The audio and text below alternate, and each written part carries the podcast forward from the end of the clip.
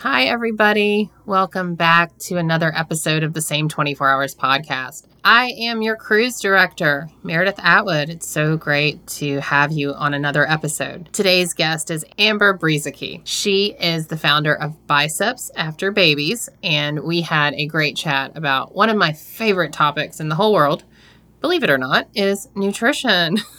nutrition and working out and barbells and we had a great chat about all these things. But most importantly, what came to came to surface what surfaced out of this conversation was mindset was what do you really need inside of you to effectuate change and what does that look like and we kept coming full circle to this internal dialogue that's in our heads the things we tell ourselves our beliefs and how that impacts what we actually want in our outcome. So it was really cool how that happened. I did not plan it that way, although it's always nice when it is a great conversation. So this, in fact, was a fantastic conversation. And I hope you all enjoyed this episode with Amber Brueseke, Biceps After Babies.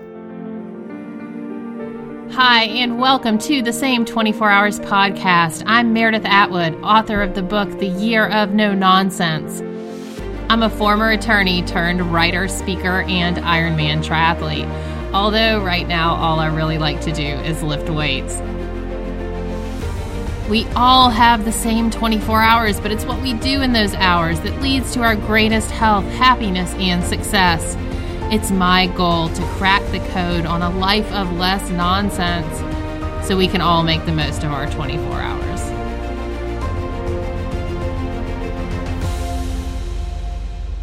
So let's get started.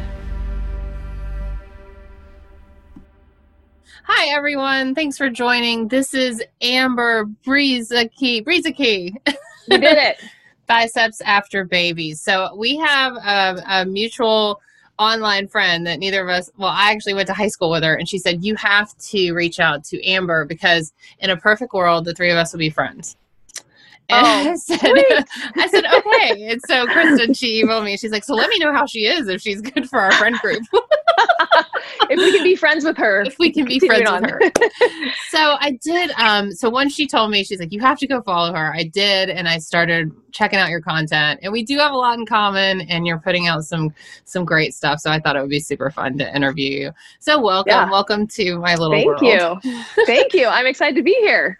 And I always so, am looking for more like virtual workout buddies. So that's always fun. All right, so Amber, let's tell everyone a little bit. Let's hear your story. Tell us your your backstory and how you came to fitness and, and all the things. Sure, awesome. So, um, I grew up in a pretty active household with a mom who really was such a great example of, to me of fitness at a really young age, and um, and I love that. And um, I hope to pass it on to my kids. So I have four kids, and that's something that rings in my head a lot of like the example that my mom was to me. Um, and she taught fitness classes. Some of my earliest memories are actually remembering going to the gym, sitting in the like kids care area and there was a window between me and where my mom was teaching and i remember like i would look in the window and i would see my mom teaching old school aerobics step aerobics um, and so from a very young age like i just saw my mom going to the gym very consistently. And when I turned 14, my mom took me into the weight room for the first time. So you had to be 14 at the YMCA to be able to go to the weight room. So I turned 14. She took me to the weight room. She introduced me to weights. She introduced me to like the machines and the free weights. And like I grew up with this expectation that like women going to the weight room was totally like that was like a totally normal thing to do. Um, because i had my mom who was like this great example of fitness to me. And um, you know fast forward i went to um, college and i you know did some weight classes in college got a little bit more into it. Um, and but it didn't really really start for me until i had my first kid. And i had my first baby and um, i had previously been going to the gym you know kind of just at the my husband was in medical school at the time so we were at the medical center i'd go to the gym and then i had this baby and all of a sudden i couldn't go to the gym anymore because they didn't have childcare. And um, i we were very poor at the time. If anybody who's gone through medical school like it's a very long road and you don't get paid for a lot of it. And so my friend said hey you should come to the gym with me. And i like like hurt my heart to spend $30 a month like going to the gym. right, right. but at that point in my life I was like I need this for my sanity and so I did. I paid the $30 and like that was one of the best decisions I made because it really set like this trajectory. Um, I loved the fitness classes. I enjoyed them. I ended up becoming a fitness instructor, um, taught classes for eight years, and then um, started to say, hey, like, what else can I do with this fitness thing, you know, outside of just classes? And so I started doing some bodybuilding. I then moved on and did some powerlifting. Um, I'm currently doing CrossFit. And during this time of like kind of trying a bunch of different fitness things, um, was when I started my brand Biceps After Babies. And this was something that just kind of started organically. Um, I had been teaching fitness classes for a long time, and I kind of got to this point where I was like, I've been teaching classes for a long time. I teach six classes a week. You know, I exercise like almost every day, and my body just like always kind of looks the same. And I know there's people out there that can relate. They're like, I work out so hard, but like nothing really ever changes. And that was at the time. It was 2016. I found, um, you know, this this thing called macro counting, and I and it wasn't oh, like wait, it wasn't like it is now. Like people know what it is. 2016 yeah it was still like just kind of trans like going from the bodybuilding world into like general population. But i found it and i was like yeah like that makes sense to my science brain. I have i'm a nurse by trade and so i have a nursing background. And i was like i'm going to do this. I'm t- 2016 is going to be the year i get a six pack so that was my new year's resolution and um, i started counting macros and it was amazing to me when I got my nutrition on board, aligned with the workouts that I was doing, how much my body changed. And so I started an Instagram account just sharing what I was learning. And all of a sudden, people were like, Hey, can you coach me? Can you teach me? And I'm like, Sure, like I can totally coach you and teach you. Right. right. And um, that was how the brand was born. Um, Biceps After Babies came from this idea that I really wanted to show moms that they could be their fittest version even after they have their kids. Like I have four kids, right? And I'm fitter now at 36 with four kids than I ever was um, in my 20s pre kids. And so um, that's really what I do and what I love. I love to help women get strong. I love to help women lift weights. I love to help women be able to feel and control um, and and be able to align their nutrition with whatever the goals that they have. And so that's really where i focus my time and energy now is is giving women those tools to be able to feel empowered in their life to be able to set whatever goal it is that they want and then achieve it. Yeah awesome awesome. I love it. Preach. Sounds good sounds good. So let's talk a little bit about getting stuck and getting unstuck. I get this all the time. I'm yeah. stuck I'm stuck, mm-hmm. I'm stuck, I'm stuck. So, and I know like with four kids and, and with what you've been through in life, you've been stuck. I've been stuck. I've been yep. stuck as soon as like three weeks ago. But mm-hmm. what is it about, you know, what you've done over the, the last decade and what you've learned about getting yourself stuck and getting unstuck and like, how do you help women get out of that? Because I feel like that is the number one thing that people email me about. Yeah, no, it's so good. And, and I think, um, you know, one of the things that I teach my clients and, and one of the things that I'm really that I excel at as a coach is helping clients to ask themselves better questions than they're currently asking themselves. And so to me, saying, I'm stuck, what do I do is a really bad question. It's not going to get you a very good answer, right? Because now you're just staying in that, like, I'm stuck, I don't know what to do. It's like right. this, like, like you throw your hands up, right? Like, I don't know what to do. And so I like to start helping my clients to ask themselves better questions. And so um, a better question may be like, what what am I currently struggling with? Like why what is causing me to label where I'm at right now stuck? What do I want to have happen? You know, and so when we can start to ask those clarifying questions and create this idea of like when someone says they're stuck, what they really mean is they have a goal or reality that they would like to create that they are not currently at. Right. And there's a gap. And so, because they have a goal and they're not currently at their goal, that's created a gap between where they are and where they want to be. And we term that as stuck, right? So, what mm. they really want to do is to be able to close that gap and they want to have the actions that they need to take in order to close that gap. So, in order to close a gap, we first have to get really clear at what the gap is. And so, that's where we can start to ask our question like, what do you want? Like, if in a perfect world, if I could wave a magic wand, what would you want to create in your life? What results would you want that you don't currently have? We get really clear on that. And then we can get really clear on what results do you currently have? Because it, it, like drives me crazy when people are like well i don't have any results right? I have zero results. And and the truth is is that you have results right now because the actions that you've taken have created the results right now. Right. now if you don't like those results that's right. that's okay. But the action you took in the past created the result right now. And if you want a different result we have to take a different action.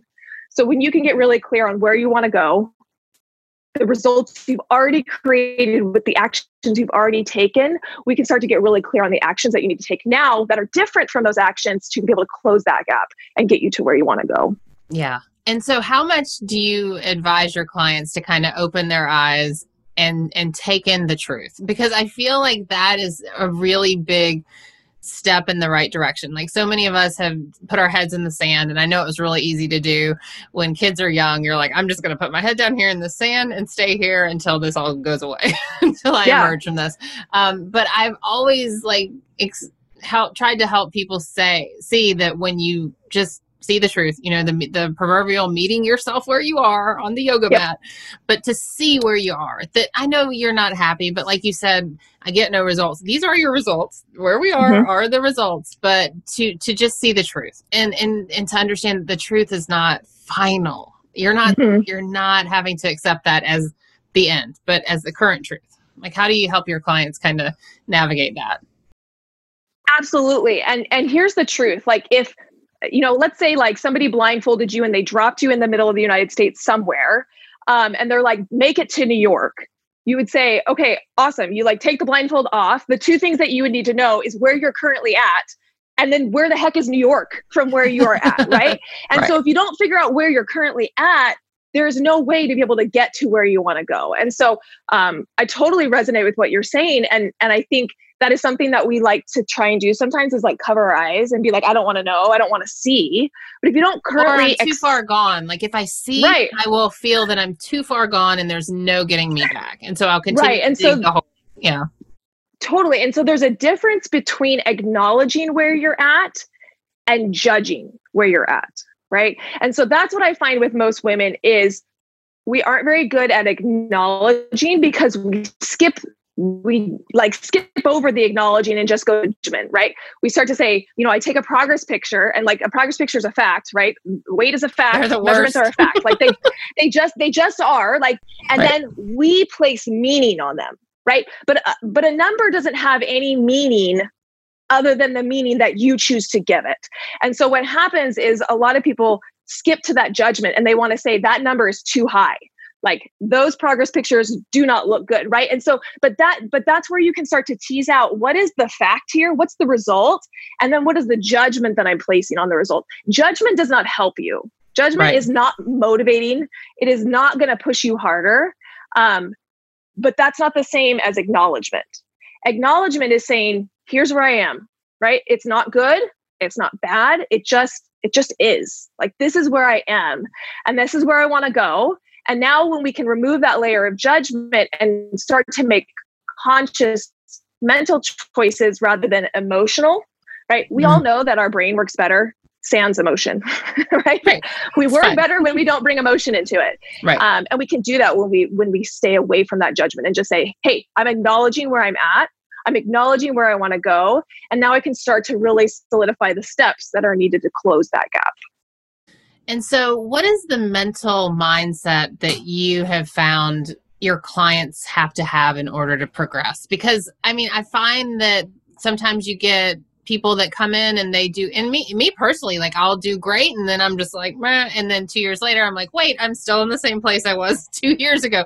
What is happening? Why am I actually not progressing? Like what is the mental state and and that, that you see that is sort of required to make real progress? And what are the measurements that actually make up progress because i think totally. that's an important thing too yeah um and so what what i think you're kind of alluding to or what i see a lot in my clients and if you're like most women this is something that you experience is this idea of self-sabotage and yeah. that's this idea that just because you know what to do doesn't mean you actually do it um, and a lot of women can can relate to that. They're like, I we all know we should be exercising. We know know we should be eating healthy, but like we don't actually do it. Um, and that's called self sabotage. And so getting out of that self sabotage cycle is one of the most valuable um, things that you can learn uh, is to be able to remove yourself from that self-sabotage cycle and in order to do that there's there's two main things there's you know i could go on and on and talk tons about self-sabotage because it's something i do with my clients a lot but i would say the two main things that i think are very val- valuable when we're talking about breaking that self-sabotage cycle Number one is I find self sabotage happens a lot when we don't truly believe that the results that we want are possible for us. And so we mm. set a mm. goal and we would like to have that goal. It would be really cool. Like, wouldn't that be amazing if we have that goal? But deep down inside, we don't actually think it's possible, or we oh, think it's going to be way one. more work. I don't think I've ever heard that. It's, that's actually it's, really yeah. It's that huge. Makes so much sense. It, yeah, well, it does, right? Because what you start to do is you create this self fulfilling prophecy. Like if you don't actually believe that you're capable of doing something, you're not going to do the things you need to do in order to achieve it because your brain has already decided that you're not able to get there. And um, you're going to also look for the evidence that supports that. Bingo, bingo, exactly. And so then you will find all like your brain your brain finds evidence to support the things that it already believes. And so if you believe right. it's not possible for you, you're going to find all the evidence in the world through your experience and through other people to be able to say, yeah, it's not possible for me. And and when you do that, then you will you will self-sabotage. Um, so that's one of the biggest things that I see with self-sabotage is is really truly like do you believe that your success is inevitable? Um, and if you don't, there will be an element of self sabotage because your brain always wants to be right. The second piece that I find is really valuable with self sabotage is that self sabotage often is created, it's created subconsciously. Um, and you cannot fix something that is subconscious unless you bring in your conscious brain, right? And so um, I don't know if you've ever heard the analogy, but I, I, I, love this analogy because I think it, it, it explains the dynamic between the subconscious and the conscious so well. The subconscious is like an elephant, and the conscious is like a rider. So the elephant is big and massive and can kind of do whatever it wants, right?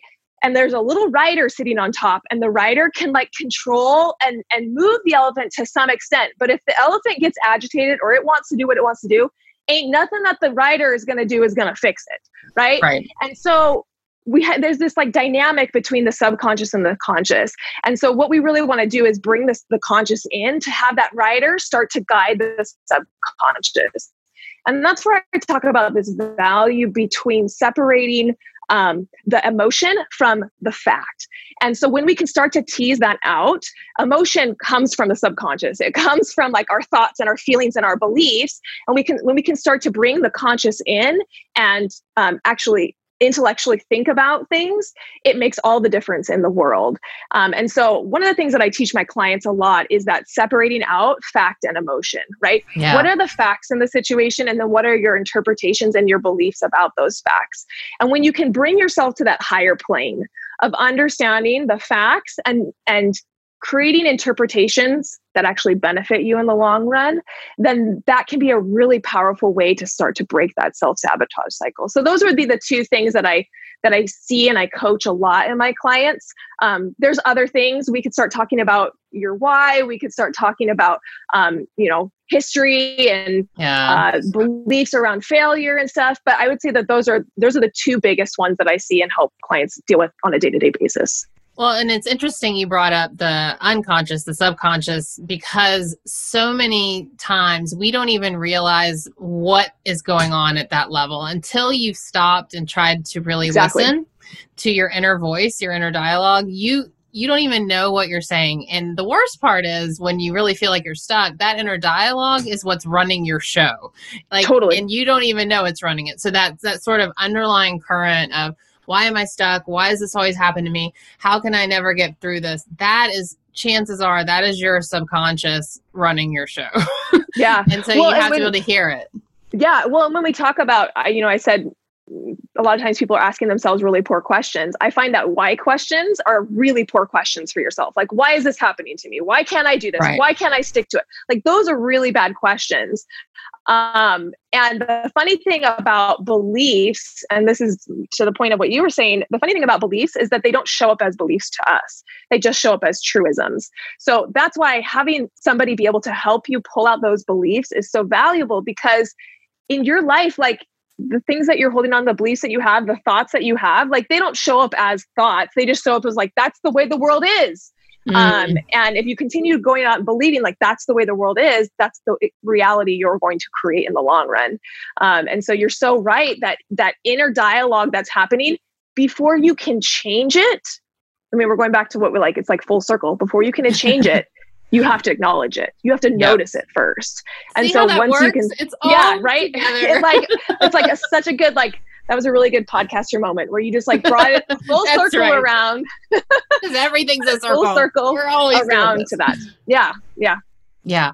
Okay. So let's talk a little bit about strength training. I know you get this question. I want to start lifting weights. Where do I start? So we're in, I don't know, you're in, you're on the West Coast. We're still locked down here in Massachusetts. So still home workouts. Where do you start when you want to get stronger? Um, so I think I think the first thing, and I'm always big on like, well, what's your goal, right? Mm. So um, you cannot create a program, you cannot create a steps or anything if you don't know where you're trying to go. And so I think that's the most important thing. And so when someone says I'm trying to get stronger, like that means something very different to different people. So like, right. what does that mean to you?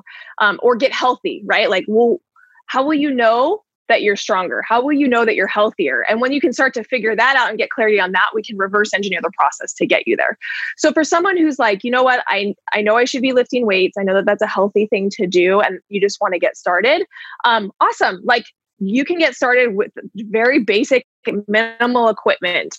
Um, you know, you can even get started with body weight. You can do air squats. You can do push-ups. You can right. do pull-ups. Like there's body weight stuff that you can start Burpees. with. Um, one or yeah, right. One thing that I think is really important in terms of strength training, and I feel like this is something that not enough women understand.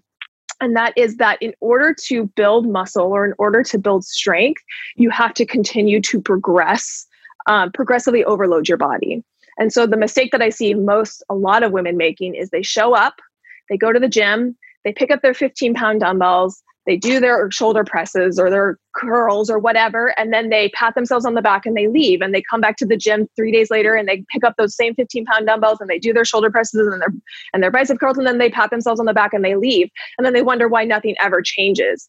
And the reason is is because your body will only acclimate to the stress that is placed upon it. And so if you don't keep progressing that stress over time you will not build muscle. Like your body doesn't magically build muscle. Eating protein doesn't magically build muscle. Your, your body will only build muscle in response to a stress that is applied to it. And I think if more women understood that concept, we would have way less frustrated women in right in the gym because they show up and they do the same thing over and over and over again and they wonder why nothing changes. Well, the reason because is, is because somebody in the 80s told women that they shouldn't lift weights and it's still and our mothers told us that and we're totally. like doing our 12, you know, or 15 reps of 8 pounds when we right. should and be our doing little like, like yes. 40 to 40 pound curls for fives. Like. Right. Yeah. And so when you ask this question of where do I get started, I like I'm all for like starting with body weight. I'm yeah. all for starting with body weight, resistance bands, lightweight dumbbells, but that is a starting point. And if you stay there, nothing's going to ever happen. And so, yes, you can start with body weight, you can start with lightweight dumbbells, you can start with resistance bands, but if you really are actually aiming to gain muscle or aiming like long-term strength, you will need to progress that. And so we had this natural evolution of like, yeah, cool, start with bands, start with body weight. As you get comfortable with that and as you get stronger, because you will, you'll get stronger initially. Um, awesome. Then we start to move to like, let's add in some dumbbells, right? Let's add in some like more dynamic things, some some yeah. dumbbells. And then then we can get a barbell in your hand, right? Yeah. Like that's like my jam, right? Is that then we can get a barbell in your hand. But for a lot of women, going from never lifting weights to doing barbell work is a really big jump. So if that's right. something that is like feels scary to you and you don't want to make that jump, that's totally fine. Like go through that progression. Um, I love barbell training. I love feeling strong. Um, and I would love for like to get every woman to that place, but just get started wherever you're at right now um, and and start taking action and getting comfortable going into the weight room when it yeah. opens back up. you know, nice. getting comfortable like starting to lift weights. Yeah. So in my former life, like when I was growing up, I was an Olympic style weightlifter. So I did Olympic style weightlifting before weightlifting was cool with oh, CrossFit. Sweet. So yeah. I always joke that we used to go do competitions like nationals was in a Ramada Inn ballroom and there were like 50 people. And now like American Open is like four days and thousands yeah. of lifters. And so my husband always joke like, man, we really chose the, the, wrong time to be, to be born. But I love, I love a barbell and mm-hmm. um, I loved it then and I still love it. There's something that just so powerful about picking up a barbell. And so mm-hmm. I love that you said, you know, that you feel the same way, but obviously it's it's also very intimidating. If and it's yeah. heavy. Like a barbell is is straight heavy. You look at yeah. it that's probably not heavy. It's just a bar. No it's heavy. It's yeah. 45 pounds. Yeah. um and so i think it's i think that is a goal. Like that's a great goal if you're starting out um, wanting to do strength training, like a goal could be like, I want to pick up that barbell, do a power mm-hmm. clean with it, yeah. you know, in a year or something. And I think it does. There's something about it that just makes you feel so strong. So, um, yeah, I like that feeling too. Yeah, and you can totally jump to barbells. You don't have to go yeah, through that progression. True right? You can totally like never have lifted weights and go straight to barbell training. If that's you and that's your personality and you're like, yeah, I'm going to go all in and do it. You totally can. There's nothing wrong with that. But if you are find yourself being like, I can't even imagine myself picking up a barbell, you don't have to. Like you can get started along the no path. One's making you. No one's nobody's going to make you pick up a barbell. It's your life. it's your life.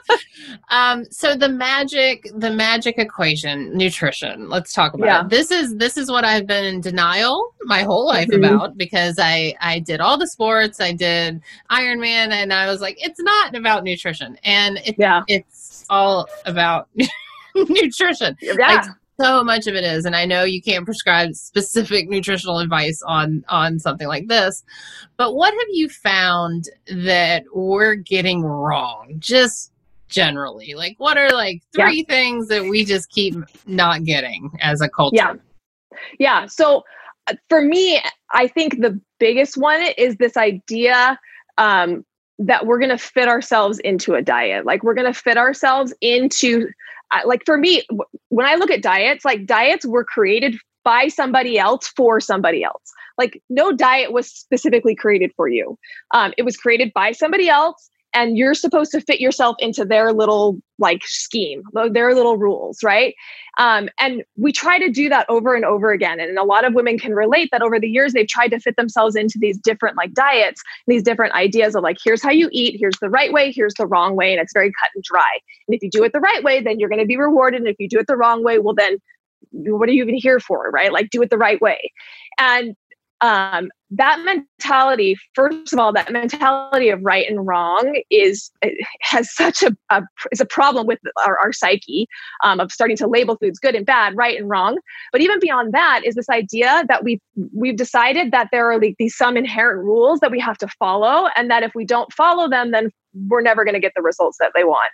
And what I really encourage women to do and what I really coach women to do is to get to this place of understanding that you are like and of course this makes sense when i say this but we're going to relate it to nutrition but like you're unique right like, oh, like right. you're unique like your body is unique your metabolism is unique the goals you have are unique the lifestyle you want to create and live is unique and of course that makes sense but then when we get to this idea of like how am i going to lose weight we feel like we have to put that uniqueness into some sort of box mm. and so mm. what i really encourage people to do is to understand that like let's stop asking our question of like is this right? Is this wrong? Is this good? Is this bad? Is this healthy? Is this unhealthy?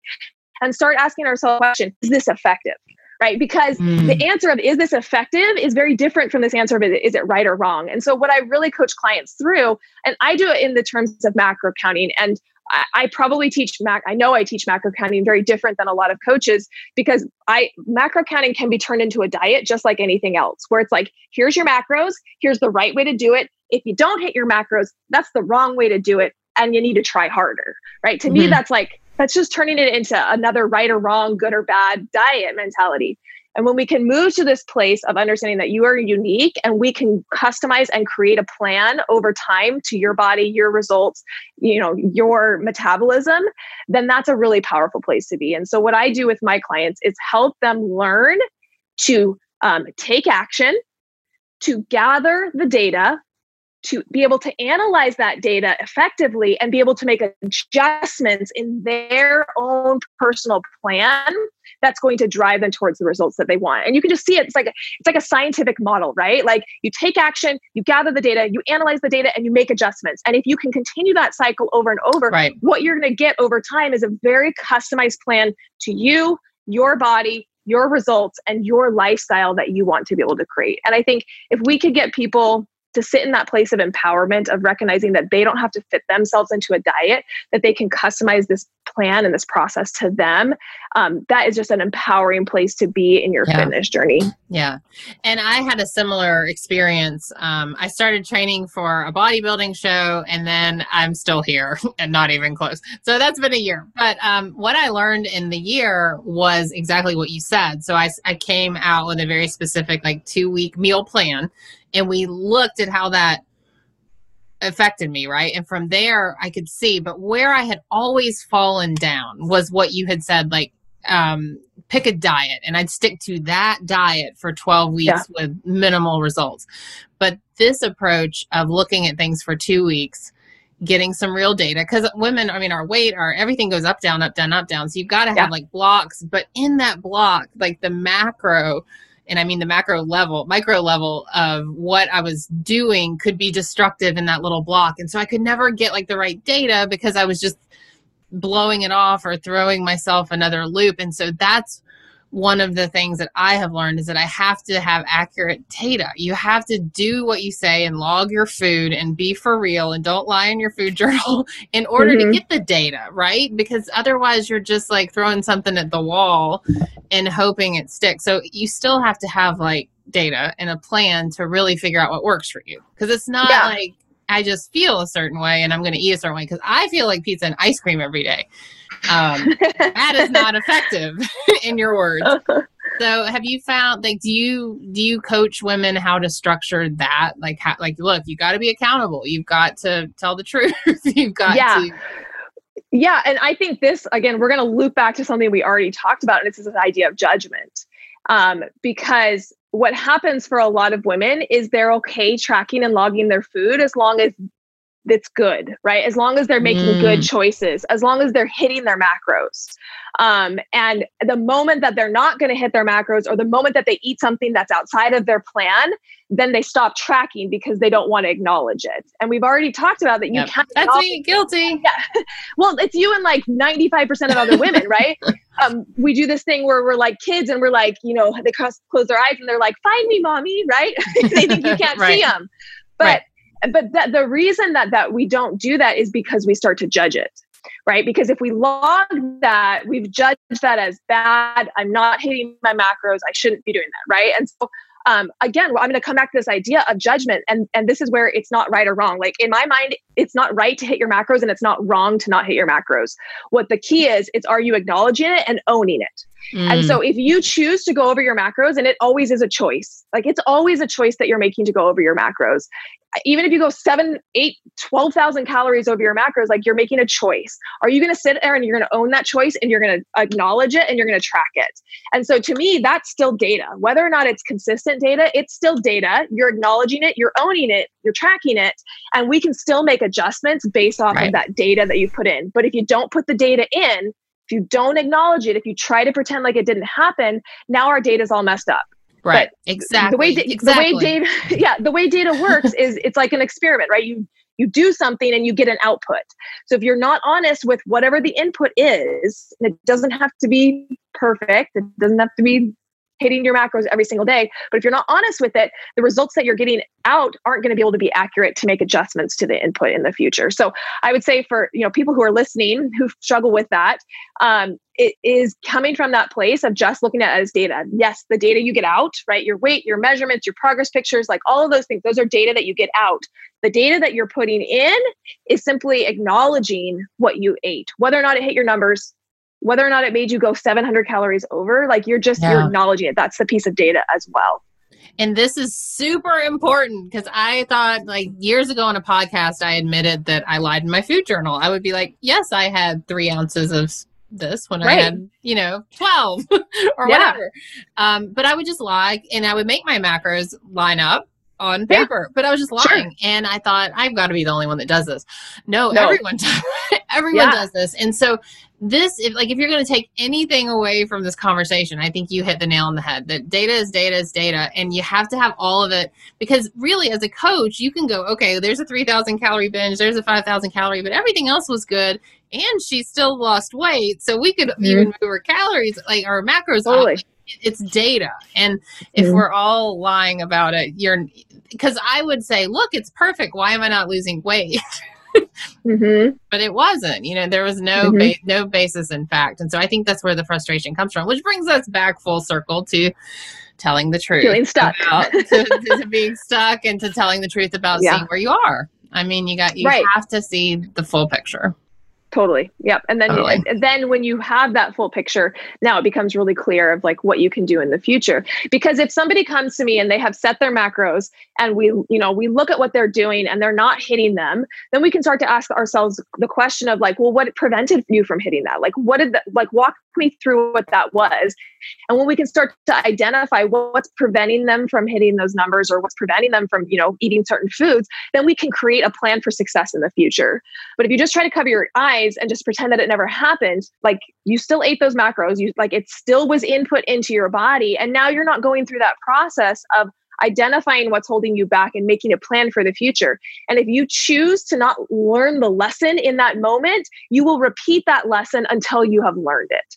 And so that's a cycle that I see a lot of women getting in. And when they call it being stuck, it's because they have a lesson that they haven't been willing to learn.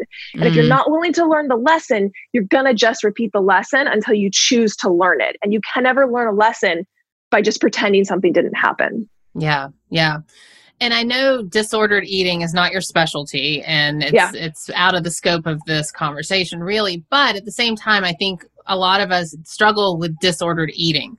And have in your experience like where what is the first step toward sort of moving toward healthier eating when you have had a history. Like for me, I'm a historic binge eater. Food was withheld mm-hmm. when I was a kid, so I eat like there's no, not going to be any ever again, mm-hmm. and I'll yeah. hide food. And when I do a grocery shopping trip, my husband no- noticed. He's like, "Man, you like really fill the fridge. Like I get so much food because I'm like, well, you just never know when there's not going to be any more. Like I like to have a week's full of food."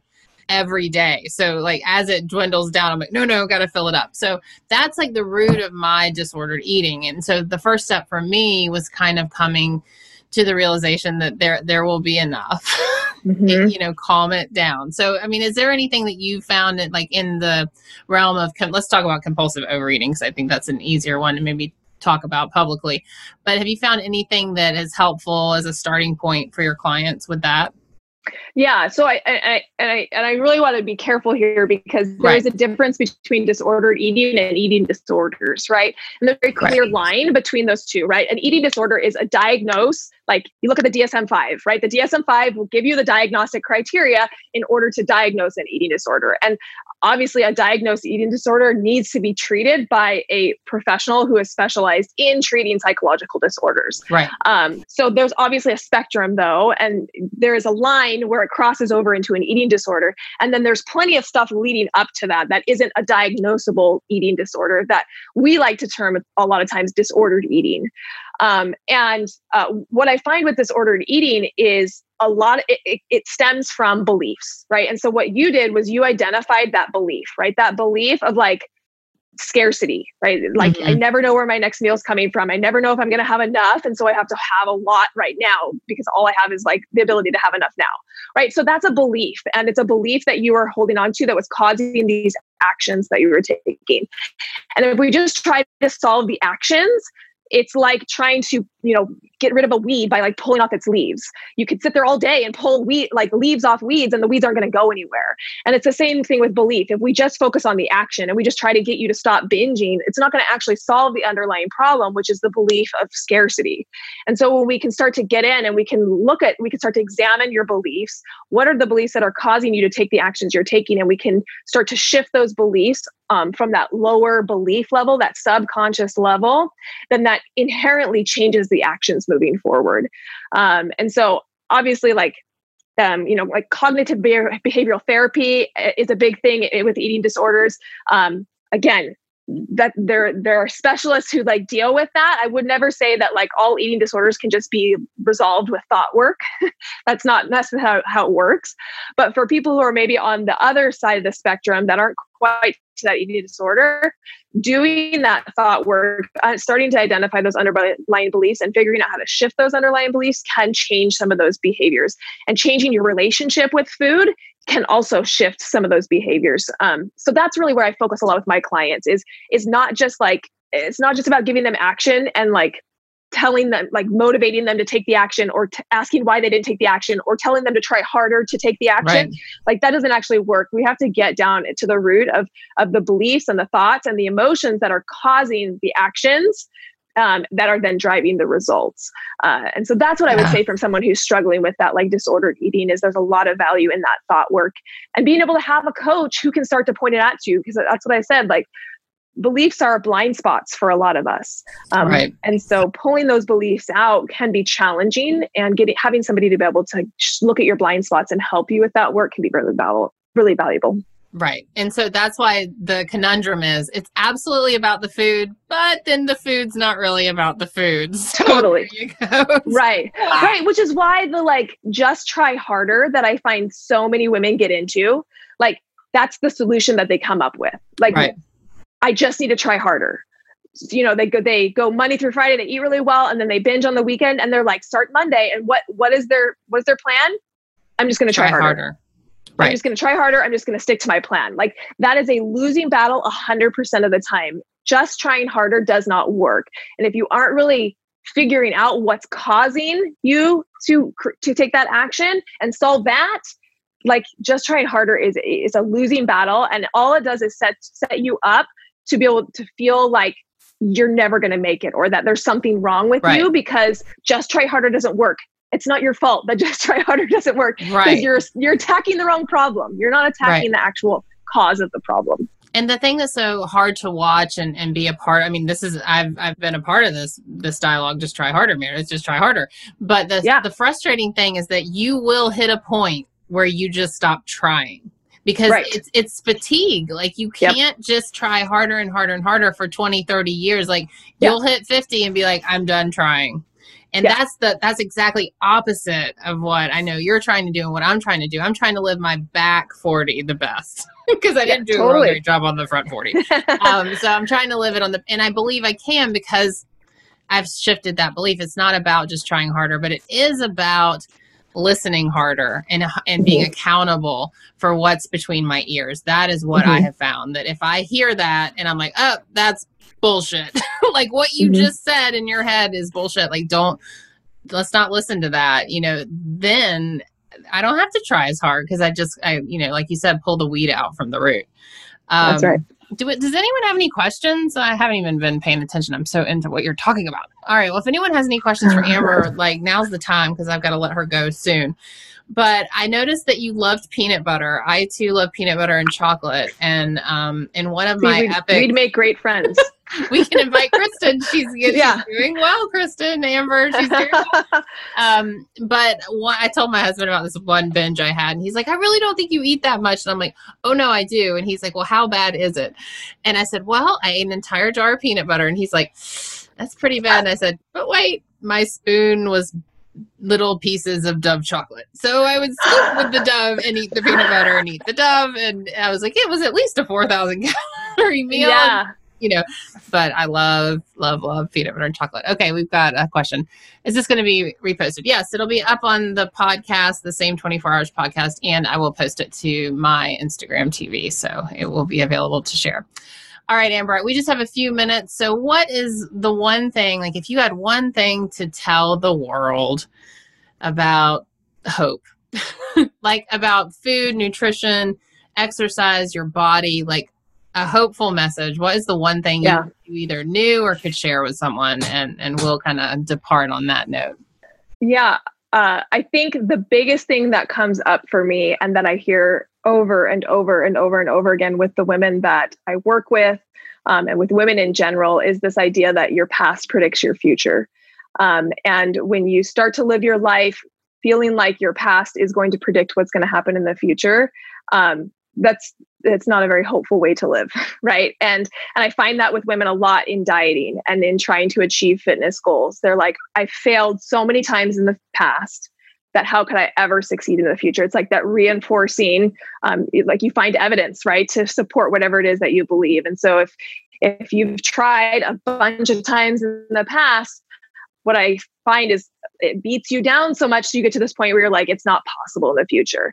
And what I really would love people to consider is that what you did in the past has no bearing on what is possible for you in the future.